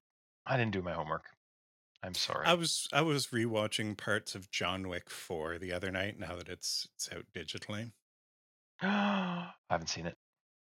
And it's funny because we tried to get into Hotline Miami, but there is an entire scene in that game, which I want to say that they're probably trying to reference a different game, but like recreates that over the top, crazy Hotline Miami ish kind of action shit that is worth watching the movie alone for just for just that ongoing scene. I mean, John uh-huh. Wick is four is just basically like set piece to set piece to set piece to set piece. They know That's the story's movies ridiculous. Are at this point. for. Oh yeah, yeah, yeah. And and they leaned into it. Like they're like, hey, you know what? We know this world we've created is a little bit silly. We know we've basically made John Wick Superman at this point because like he should be dead a million times. Oh, at least. So so let's watch, you know, almost three hours of nonstop action where we're we're torturing this poor character physically beyond points where any human being could possibly survive because it's fun. yeah, that's the whole point. I love there. There was an interview that uh, that Keanu Reeves did where it was like, "How many John Wick movies are you going to make?" And his answer was, "I'll keep making them as long as people want to watch them." And I'll tell you what, he if that's the case, he will never stop making them because I will watch them as long as he keeps making them. Yeah. I'm not sure if this is going to be the last Keanu movie or not. Uh, he's getting Um, older. They, well, they, I mean, he was, hey, he was slow in the first John Wick movie. Like, not, I don't know how many people know that he had like a really, really bad spinal injury while doing The Matrix. Oh, I didn't know that. Yeah. Like, uh, I'm, I'm not sure that it was life threatening, but it was like, you'll be lucky to walk kind of threatening. Like, this could Oh. go, you know, one of two ways. And, and he got really, really lucky. And the fact that he's still doing movies like this, where he's doing a lot of his own stunts and, the way they they they choreograph and and the action of John Wick is clearly designed to to you know still feel like he can do it. Uh, you know what though? Like I, one of the things about John Wick that I really and the John Wick sort of style of combat that I really enjoy is rather than hey, I'm super fast and super strong. It's more about I'm in the right place at the right time, right? Like I'm anticipating my opponent more so than I'm just faster and stronger. So I- mean, as much as John Wick is an ultra violent, just punch him up, it's also a um, I'm smarter than you rather than I'm stronger than you. I don't know. I, I, I appreciate that style of of choreography more than because uh, Jackie Chan was very good at that too. It's like, yeah, all of this stuff is happening, but I'm just like I'm just a step ahead of you all Mhm. the time. It's like I'm not not necessarily faster, not necessarily stronger. I'm just always a little bit ahead of you. And I, I think that's that's cool. Yeah, I couldn't I couldn't get into Hotline Miami because I was just I like it the opening music gave me hellish anxiety, which is the point. so they succeeded. I just couldn't I couldn't do it. Yeah, haven't I assume you haven't managed to fit any gaming in the last couple of weeks. Ah, I've played some solitaire. Um, that's pretty much it. That's I loaded retro. up. I loaded up uh Cyberpunk like one time, and I like I literally since we since we last uh, like the last two episodes I've been trying to play Cyberpunk, and I literally haven't done the first mission yet. Yeah, I'm not even would- to the point where I'm I'm at the uh, at the interview room with with Dex, and you actually get to meet um, oh what's her name the hacker lady. yeah, yeah. Uh, I would in- I would wait until the the DLC drops because there's a patch that's dropping with it that changes a bunch of the mechanical stuff for even the base game like gear and stats and all of that's changing like there's a fully fleshed out cyberware system that's coming and um, a lot of the environmental stuff like uh, police actually you know like establishing a reputation for yourself and escalating kind of Oh, the Oh. cops are upset with you. Oh, now you know you're at the point where Militech's coming after you. Like I'm interested in seeing how that plays out because it won't just affect the um the new material. Like it's going to affect the experience of the original game. So it's probably worth just waiting. Like if you're not like, oh, I got to get through that expansion material in the first couple of days. If you're willing to take your time with it. Oh lordy, listen, when the DLC comes out, I'm going to be waiting for it to go on sale. Uh, it's to get it day actually. I think it's only 30, 30 some odd bucks that they're selling the DLC for. Oh, Currently, my budget is zero dollars for video right. games. Well, we'll have to start a Patreon so that our two and a half followers can can chip in and help you play the Cyberpunk expansion. oh my god, we I have to twist the arm of some millionaires to to uh, to follow our Patreon. Start a GoFundMe for my video game addiction. Yeah. You you were Ah. talking to elongated muskrat. Is that what you called him earlier? Yeah, Yeah, maybe he can kick in, kick some of that sweet, sweet X dollars over to us. I don't think he has any anymore. I think he's losing money hand over fist. Oh, it's so silly. Do you want to talk about any table talk stuff today or? Um, we should actually talk about the one shot that you ran on the weekend. All right.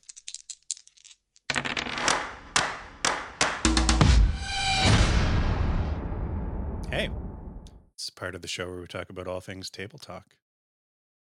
Uh, m- mostly D and D, because like that's all we're we're kind of playing right now. That's what we're into. Um, so just a quick quick update. My Tuesday night group uh, has been back at it for a couple of weeks. We had a couple of weeks off, and um, it's been nice getting back into the swing of things. They've um, between two sessions ago and our last session, uh, we have kind of a campfire chat similar to what you were running for your games, and they went off for an entire week.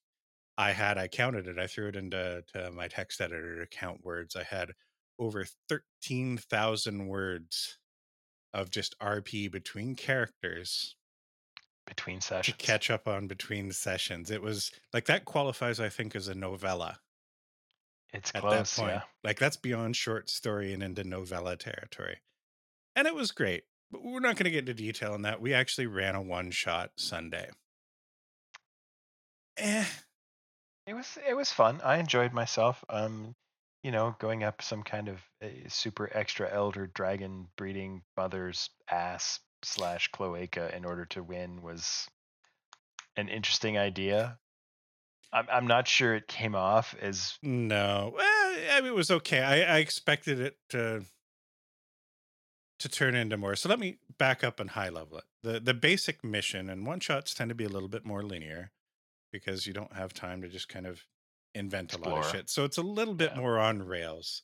And the the way I go about planning the one shots when I'm running them. Now this particular series of one shots, it's basically the expendables, but D&D you're part of a team that does crazy shit. I do this little mission brief at the beginning that just kind of kicks off the the thing. You get that like before a session starts. And the mission brief was, "Hey, there's a sinkhole has opened up in such and such a place and a bunch of creatures are coming out and taken to the skies and we've been hired to go in and deal with it, get into the sinkhole and and deal with it. But we can't land, you can't get in there, so we're going to fly into this thunderstorm. You're going to skydive through this cloud filled with dragons until you get to the sinkhole and then go in and deal with it. And what happened is they skydive through, fight some dragons, land in the sinkhole, which turns out to be the asshole of a giant underground beast that's brooding these things. You worked your way in, found the heart, blew it up. I mean, that was the one shot. Yeah. There were there were a few jokes along the way. Um, I was I was playing uh, Dolph Lundgren, except I uh, I was actually playing Rutger Hauer from uh, Blade Runner, who was channeling is it HK88 from Knights of the Old Republic? Uh, HK 47, I think. yeah, HK47. Yeah, But without the- the, Postulation. yeah. Yeah, None of that. Uh, you didn't say meatbag once, I don't think. no, I didn't, but it crossed my mind several times. Yeah. Uh, Yeah, I don't know. It just it's one of those things where like they either you find the right mix of characters and it's fun, or you, Or you just the magic nuts. doesn't happen, right? Yeah. and like the characters there were were individually kind of fun and you know for one shots i'm not forcing a particular theme on people just play the character you Yeah. want to play have fun with it as an individual like as an individual player and if it meshes well then we'll all you know it'll be greater than the sum of its parts Yep. and I think the mix just fell a little bit flat, and, and that was fine. I still had fun. I I tried something combat wise with the the aerial thing where I wanted to try and create this sort of dynamic moving map thing where you're having to position yourselves reacting to something that hadn't happened yet. And I don't think that came together in a way that really felt gamey or engaging to me. No, not really. It was No. clever. Like it was a neat idea, but it was it was a little bit clunky. Yeah, and some of it was just down to bad rolls, right? Like a couple players tried things like I'm going to lasso this dragon's neck and and try and ride it down. And oh, you rolled a 2 and as much as I want to I want to give you the opportunity to do that, you, you rolled a 2. Eh, It doesn't quite work. yeah. yeah yeah that was a little tough i i really think too that like the uh sort of the brief was uh, avoid all of the dragons on the way down Yeah, and Um, like the first thing was I'm going to attack I- a dragon, yeah which of course is going to happen, right? Like I mean, it's yes. i mean it's d&d that's what we do we see a thing we kill it Yep. um i do i did find like the the group worked really well together it was uh the the group because they're mostly your tuesday folks right Yeah. um and they they obviously had good chemistry together and i was kind of the fifth wheel uh and i think that it worked out okay but it was uh, like some technical difficulties made it a little bit a little They bit did. wonky We we had a player that their computer basically blew up in the last little bit, so they were playing on their phone and and using a manual character sheet, or I think they were on D and D Beyond on their phone too, and the audio quality made it a little bit tough there. And then one of the other players has spotty internet, so kind of like what we were running into recording, they they turned into the robot for part of the session too. Yeah. Oh yeah, and the the the whole thing there is is that I was basically playing as a warforged barbarian, um, and you know being a robot, uh, and I, like I thought it, it like I thought I did okay, but it wasn't it wasn't as roboty as I was hoping for. Um, yeah, I was think I think what got me honestly, I know a lot of people run D and D groups of like five or six players. I don't like five. I like four. Yeah And and having the, even just the fifth person at the table and trying to and it's probably my fault and it comes down to style. Like I, I try to avoid the situations where it's like, okay, it's your turn. All right, well, I roll 20. Does that hit? Yes, that hits. How much damage is it? Okay, it's the next turn. So I try and, and and talk through turns a little bit and like, okay, you do this and this happens and this is how the creature reacts. And sometimes I'll throw uh-huh. some silly shit in there, but that just really drags the the the pacing down with the fifth. And it, I, I play four regularly, like with with your group normally uh and and with my tuesday group like it's just always been four and that's what i'm used to and i, I realized as i was in that game this weekend that five is just too much for the way i'm doing this and either i need to adjust or i just need to run with four Uh yeah, or I mean like you have to get characters like I try really hard to do like I'm going to here's here's all my stuff, right? Here's a little bit of flavor and that's my turn. Yeah. Right? Because if you try and add too much flavor cuz there's there's four other people who are trying to also play here. Yep. Um and if you're not doing something super extra holy shit cool, it's boring for everybody else, right? So it's, you know, like yeah, I make my rolls, okay, that's that's out of the way cuz that's just that's just accounting like we Mhm. do the accounting and then like i i drop my funny one liner whatever it is and and move on. Um most people don't like to do that. Like i i find a lot of the people that i play with like when you're rolling actual dice they will roll to hit ask if it hits roll damage add it up ask if they have advantage ask if they have bonuses ask if this works ask i'm like roll all of your dice if you miss the other dice most of the count. dice yeah yeah and that's one of the nice things about like playing in the the vtt space is it really does automate a lot of those mechanics if you've got it set up right to to, to speed that part of it up Yeah. but yeah i was just struggling with the pacing of the other stuff where i mean it's a one shot and and the the setup for it is i want you guys to just be silly and have fun Yeah. And everybody has their own definition of what silly and fun is. There's no right or wrong, but some of those definitions require a little bit more breathing room. And the way I was running a, a game of five, that just I, did find uh and I don't remember any of their names and oh my god if if any of you listen to this I'm so sorry cuz you were all awesome um but there were there were three ladies and a dude I think Mhm. um and and the uh um I wrote them down hang on I wrote I wrote down names I did So, I'm not sh- I'm going to get Lisa, them wrong Kirby, Vicky. Yes. Uh, Lisa is Moon Moon, right? Nope, No. that's Vicky. Okay, so that's Vicky. So Vicky So was Vicky was, was playing Bianca, the Bianca, the little kitty tabaxi chef person. Yeah, No idea what her actual class was. She was a barbarian too, right? she was a barbarian. Yeah, Yeah, and I mean it was more important that she was a chef. Um, but the voice that she did when when she was being uh raging. no, the other one Oh yeah, yeah, great. yeah, yeah, yeah. was great. Uh, Chris, the the uh, gnome necro Fillmore, he he did he was he played his character really really well. Like it was uh, whenever he was talking, I'm like I I get the sense without it being over the top that this is someone who is a little bit inexperienced and has bitten off more than they can chew and really doesn't know what they're doing. Perfect. Um, uh, brain something. I can't remember what her screen name was. yeah. That uh, is Lisa. So she was playing the cleric fighter. Uh, yeah, the half orc.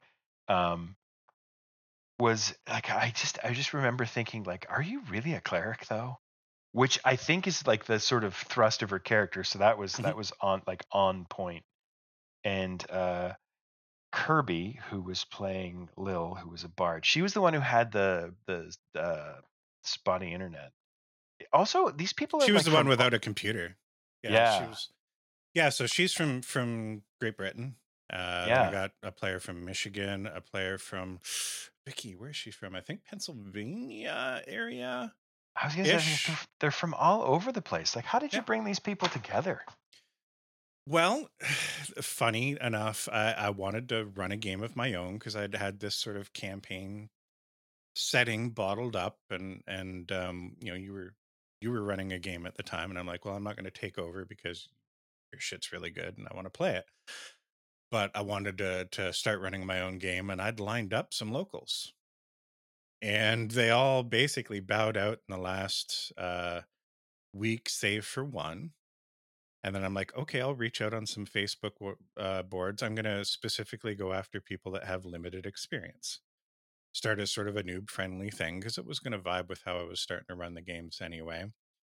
And then some of them backed out, and it turned out that I had uh, Kirby signed up, who had tons of experience. Uh, I had another player that survived maybe four or five sessions spotty attendance i think had some personal stuff going on so they decided you know what i'm, I'm going to step away from this and i was like okay fine whatever and i basically kirby knew vicky uh, through another game and her game had ended like previous week just like spontaneously their dm was a dick and just said i'm not doing this anymore fuck it like well yeah, we're going to have an opening at the table if you want to join us so I think five or six sessions in she joined that's our group There you are. Chris is Niagara Falls. Uh, he had dabbled with a, a, a game that I don't think was going all that well. Um, and Lisa was a similar situation. I think she'd played a little bit more with another group that was semi regular, but was looking for for a different vibe. And uh, you know, they're all very different players in their own ways. And it as a regular campaign group has been like the best thing I could ask for, honestly, for players like.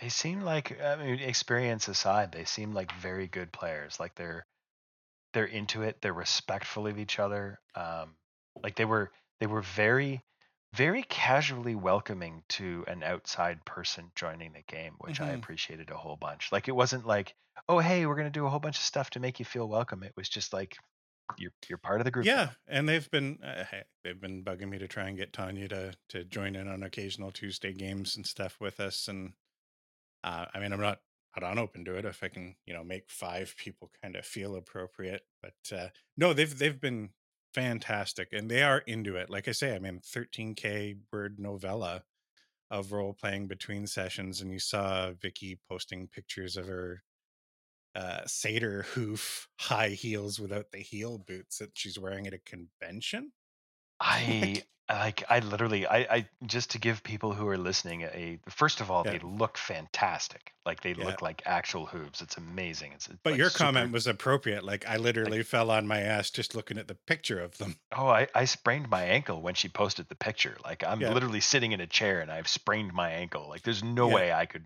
Yeah, I want to Imagine- wear them. They're that imagine cool. like elevator platformy boots that should have a spike like that long at the back and Yep. then cut the spike off so it looks like just a hoof Yeah. it's insane there's there's Yeah. no way this this person's walking around in those but hey they're passionate about it she's willing to break a, a leg i guess I mean, you gotta you gotta suffer for your your art, I suppose.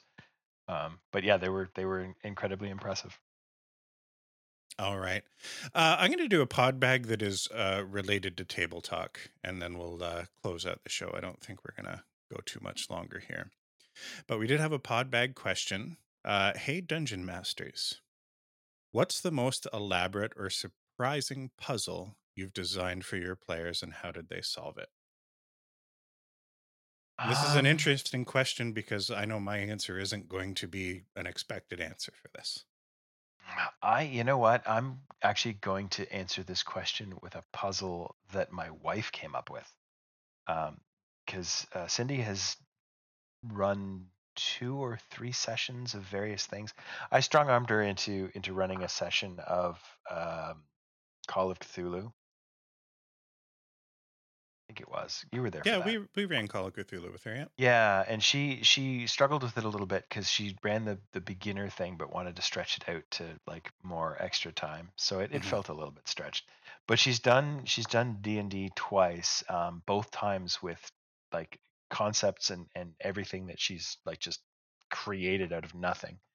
Um, and the one I don't know if you were in on that game, uh, was uh, we it's hard to wrap your mind around um, and we didn't actually solve it. She had to explain it to me when the game was over. Like we actually we finished things without actually figuring out what was going on but it was it was basically we were inside a pyramid that was inside out right which i don't even know how to explain it, it's Mhm. like you you're walking along things and she's describing things and this is what it looks like and then you go through a door and you see this um and it's it's it's a little bit like bending your mind around the idea that a Moebius strip has like one side and one edge, right? It's Mm. this it's a pyramid and we know it's a pyramid, but we're inside of a pyramid, but we're actually on the outside of the pyramid.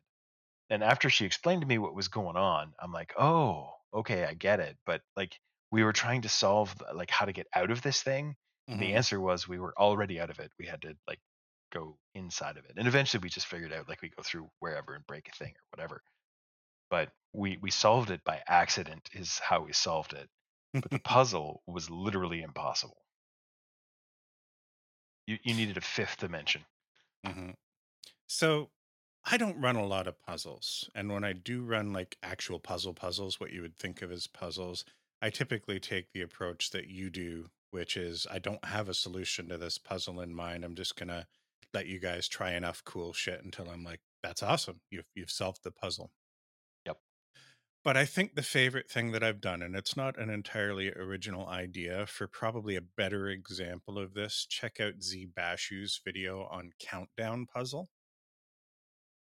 But the basic setup uh, of how the puzzle works is that, like, you do something that triggers a countdown, and everything seems like it's really dangerous.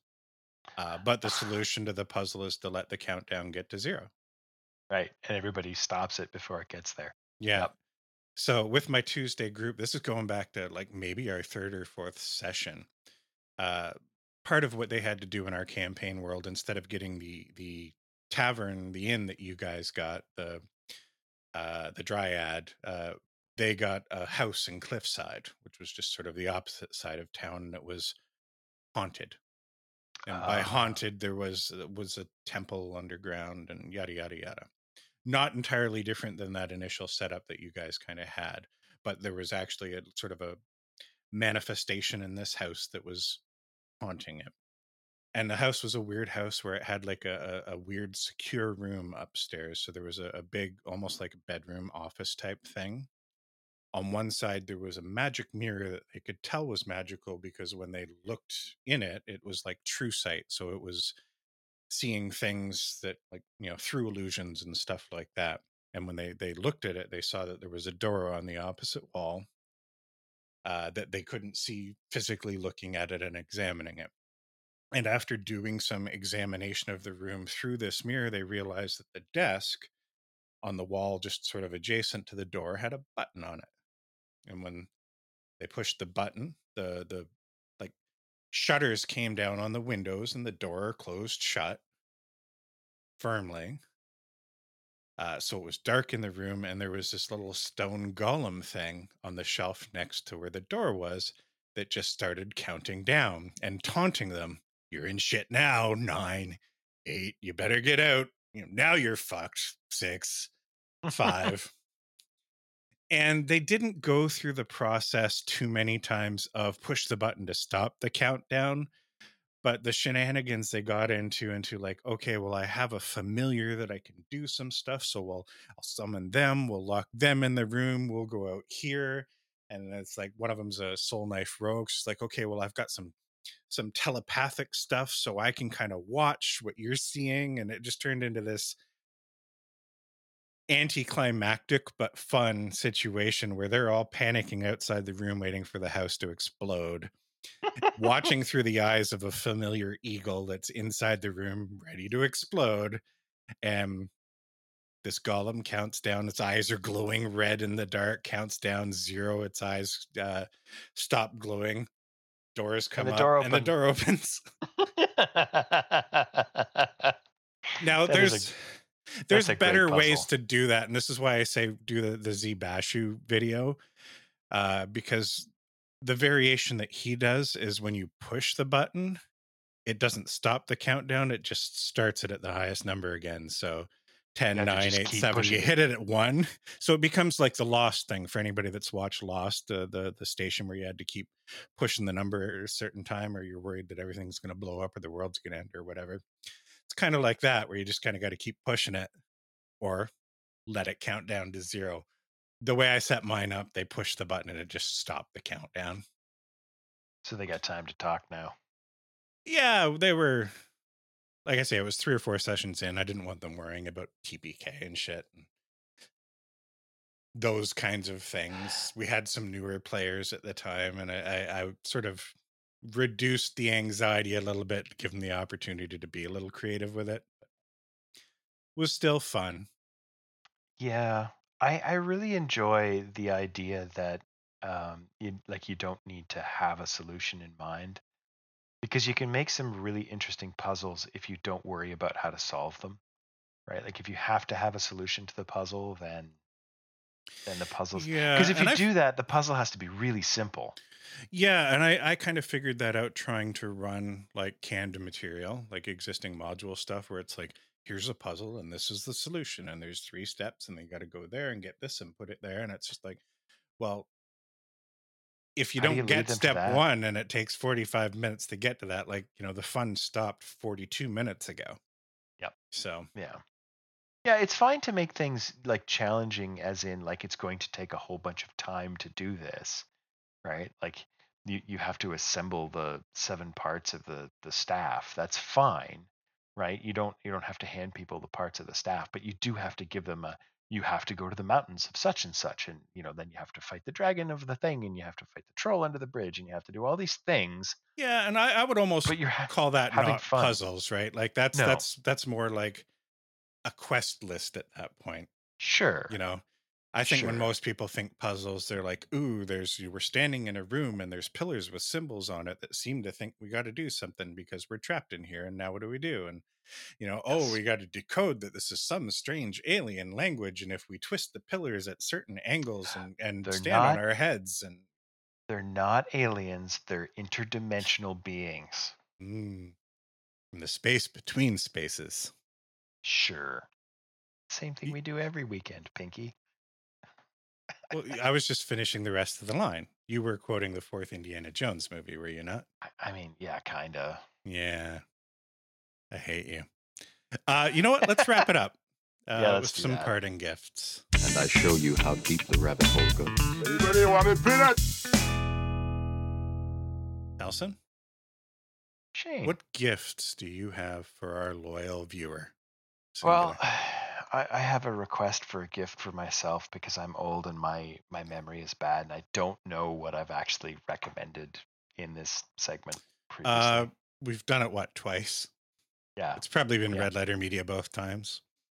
um, well, yeah, it was definitely Red Letter Media once. Um, I can't remember what the other one was. Anyway, but there is a podcast that I listen to that is really humorous called Chasing Scratch, which is two guys who are, I think, now in their 40s, but they start out in their late 30s, um, trying to become scratch golfers. And I think I may have recommended it before, but they are just two entertaining fellas. Um, they uh, they are going about becoming better golfers in the least efficient way possible and it's entertaining the whole way. Uh, the other thing that I wanted to bring up because you, uh, I think that you are uh, recommending a music thing, if I'm I reading am. that right, um, is Moxy Früvous Bargainville, which is one of two albums that Moxy Früvous came out with. Ignore all of the, the politics and, and horrible things that um, are happened to and around any and or all of the band members. Uh, the music is fantastic. I am recommending music as well. Uh, I'm recommending a specific album by a specific Canadian band that, unless you are a fan of this kind of music or uh, Canadian or, funny enough, Australian, they were bigger in Australia than they were here, and they made a little splash in the US. Uh, the band is called The Tea Party, and the album you want to check out is The Edges of Twilight from 1995.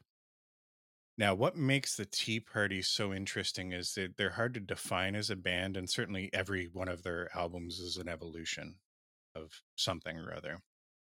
Uh, but this particular album is a blend of like progressive rock with a lot of, um,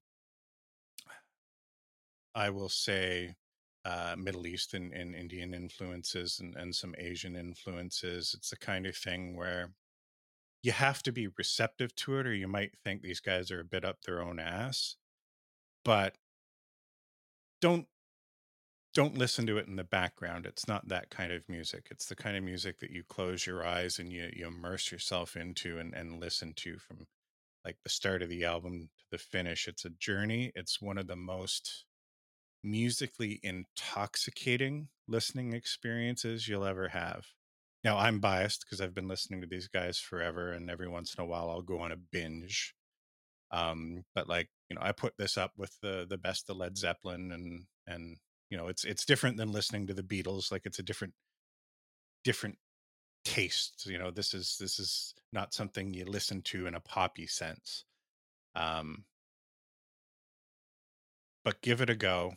Um, close your eyes. You know, experience the instrumentation it's it's almost like blues in that there's something about blues where like every note good blues is played because it's the note that needs to be played at that time like it's it's the right thing. It has a reason for existing. And this is not blues musically but it almost has that sort of uh, vibe to it where like when a note happens when a when a, a key changes when the, the chorus comes in you feel or at least i do that like it came in because it had to and it had to be that way. And a lot of music like i listen to a lot of music and i can appreciate almost any kind of music. Very little music makes me feel that way and this particular album from this particular band is one of them. The edges of twilight 1995 the tea party. Well, that's a glowing recommendation. And if you don't like it, you suck. Ah, ah, I have Well, heard it of is- the Tea Party, and I'm not sure Yeah. that I've ever actually listened to them. Some of the stuff that got like radio play is like their least good stuff, which is why people that know the Tea Party and hear it, they're like, oh, yeah, I kind of remember them. Eh, I wasn't into it. You know, it is one of those. One of those albums where like what would be the equivalent to B-side material is is actually the best stuff. And it's the stuff that like nobody's heard. That's often the case, I find, especially with lesser known bands. So we are like 17 hours past your bedtime. Oh, at least. oh You've- my God. It's almost time Getting to a get for little work. bit orange.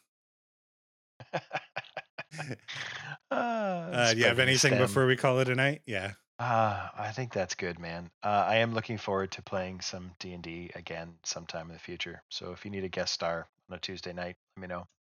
Hey, plan a one shot when you get a little bit of time. Yeah, I'd be too. happy to be a player. I will get on that. All right. Well, it's been good talking to you, man. We promise it won't be two plus weeks before the next episode, hopefully. Knock on Four, wood. four days. Um, hey, if you want to uh, make any recommendations for the show, submit anything to the pod bag. Uh, send us an email, uh, podbag at nerdingundertheinfluence.com. We'd love to hear you. Um, we're Send everywhere. Yeah, we're everywhere. You know, uh, like us on YouTube, subscribe. Uh, if you listen to us on on Apple, you know what? We'd love a five star review or a four star review. Um, Or a one star review. Those work too. yeah, that might be counterproductive. But hey, if you want to leave us a one star review, if you've listened, I don't know, what is this going to be? Two and a half hours into the episode to to have us yeah. beg you for engagement. Uh, Yeah. Then you leave whatever review you want to leave. Uh, we'll right. appreciate it. We'll like it. Yeah.